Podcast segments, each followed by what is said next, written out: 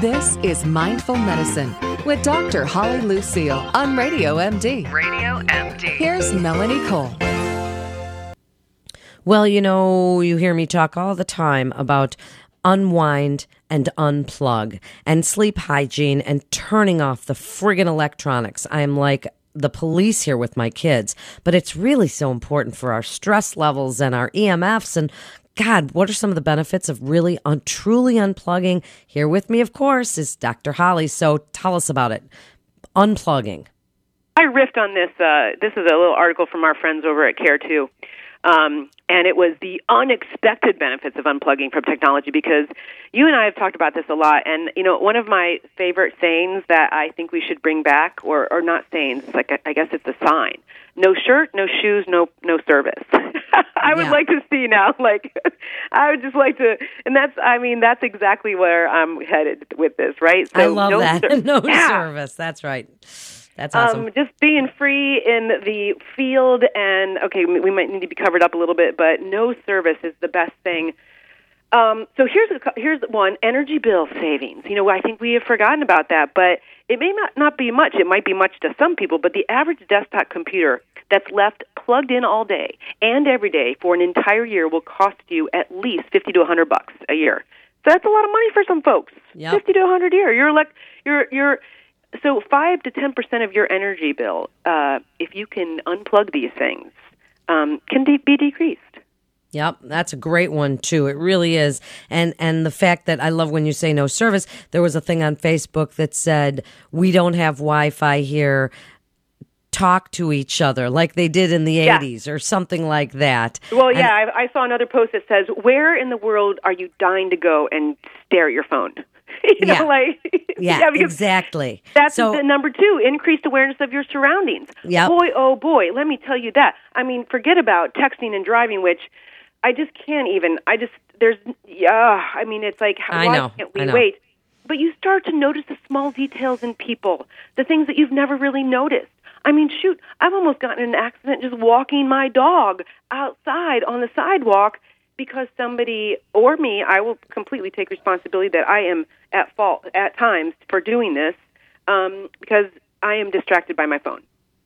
Yeah, see, I, I don't have that problem because my phone is like from the 80s. It's a little Motorola flip phone. I can't even text unless I push three things, you know. I love it. I mean, so I I am not distracted by my phone. I am one of those people who everybody's yelling at me because I, you know, don't do that. But eh, you're right. You don't take in your surroundings. You don't. It's like taking pictures of everything. You're not living in the moment. You're not taking in the details and remembering it. Yeah, Maybe so because we don't remember as well without doing that. That's right, because here's the other one improved memory retention and mood. Even just unplugging for a day, once a week, is enough to give your brain a reboot. I mean, this is so important. I, you know, I, I can't emphasize this enough because I know too many people that use their phones for their alarm clocks, and as soon as they roll over to set, you know, to shut that thing off, they have the device in their phone. My they're son. flipping through Facebook. They're flipping through their email. They're flipping through the text that they can't even you know, and all of a sudden your entire mood is usurped by somebody else, quite honestly. I read an article the other day too that introverts, which I happen to be a very proud introvert when I didn't I didn't realize it until late in life, quite honestly, but um uh, my extroverted, you know, seemingly extroverted nature was just a big defense for my introvert. But if you're sensitive, you might want to wait till actually noon uh, to e- read your email because then you're already grounded. You're already have a sense of who you are, what's important, what your own to do list is, not somebody else's. So improve memory retention and mood. Yeah.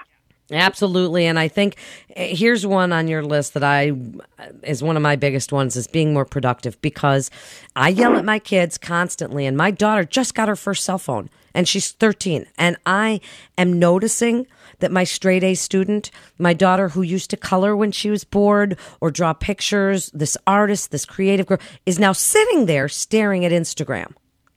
And I'm, it's making me furious. It's making me crazy. She's less productive. I can only imagine what adults are like that have had these things for years. Right, and not only in may I uh, add perhaps not only probably just staring at Instagram, also developing stories in her own head about what she's seen. Um, I see this all the time, you know, you know, because there's very few I think people that post. I'm having a really sad day today. um, I'm feeling, you know, blue, I'm feeling frustrated, I'm feeling fat, or whatever it is. Very few people post about the normal variations that we all go through as human beings. And I think it's overwhelming that if you go on those platforms and you just see, you know, sunshines and unicorn, you know, uh, unicorns farting rainbows, that you actually, you know, can start feeling badly about yourself. Yep, absolutely. Um, yeah, so because all we have is our projections, right? All we have is where, and and I think that's just so important to actually have conversations, talk about your feelings. Don't just let yourself get isolated into a world where you're just looking at uh, images and allowing your own mind to make up the story of somebody else's life. Absolutely. And and and learning about people and actually communicating with them. And now one of the better ones here and I actually saw a family all sitting at the dinner table at a restaurant. Ever all four of Yep. them had their phones. And I Yep. almost walked over because I don't let my kids even bring their phones in to restaurants. And I almost walked over and said, Are you guys texting each other?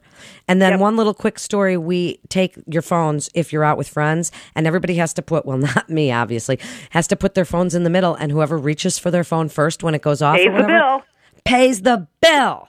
So Yeah. listeners try that one. Now what about quality of sleep? We speak about sleep hygiene and all these electronics and EMFs and all this stuff, doc, is just crazy and making I mean- people not sleep as well.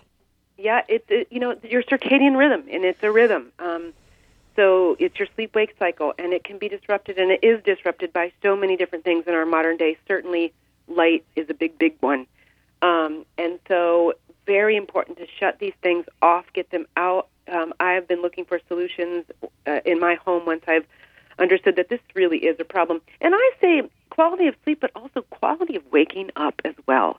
Um, that that phone as a alarm clock, I am just continuing to look for really super neat um, solutions for that because I think it's dangerous. I really Your do. cell phone has already replaced your camera, your calendar, your alarm clock, and they say don't let it replace your family.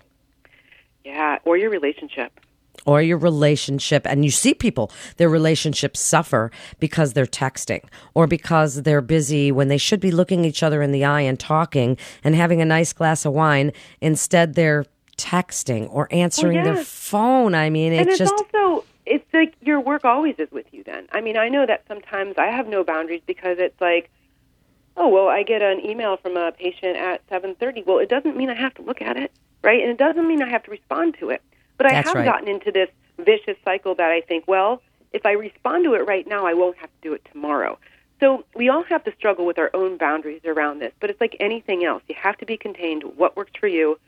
But having boundaries around um, uh, these things and unplugging, no, sh- no shirt, no shoes, no service, I think Absolutely. is, you know, we got to do it. Uh, uh, we got to do it more often than not. We have to do it more often than not. And that from Doc Holly and everybody else we talk to, all the experts on all of our shows, you have to unplug. And at night before you go to bed for good sleep hygiene, wow, read a book. And don't read it on your tablet. Read an actual book. Open the book and read it. Your eyes will get tired. You know, just unplug for a little. All this technology is just not good. And as Dr. Holly said, if you really think about it, you can save a lot on your energy bill, have an increased awareness of your surroundings, have a better quality of sleep. Your memory and your mood can improve and you become more productive. So just be in the moment, be with your loved ones and your family and unplug for just a few minutes every day. You're listening to Radio MD. This is Melanie Cole. If you missed any of our great information, listen anytime on demand or on the go at radiomd.com. Thanks for listening. Have a great day and stay well.